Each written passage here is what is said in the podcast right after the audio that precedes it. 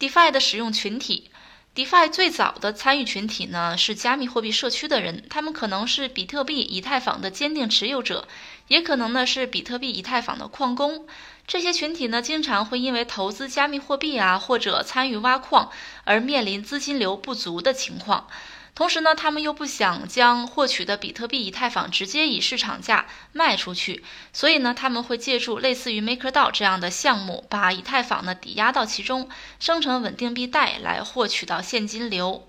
随着 DeFi 的发展呢，目前 DeFi 的参与用户群体逐渐扩大了，主要涉及到加密货币个人投资者、区块链项目方、加密对冲基金、矿场、量化交易平台等等。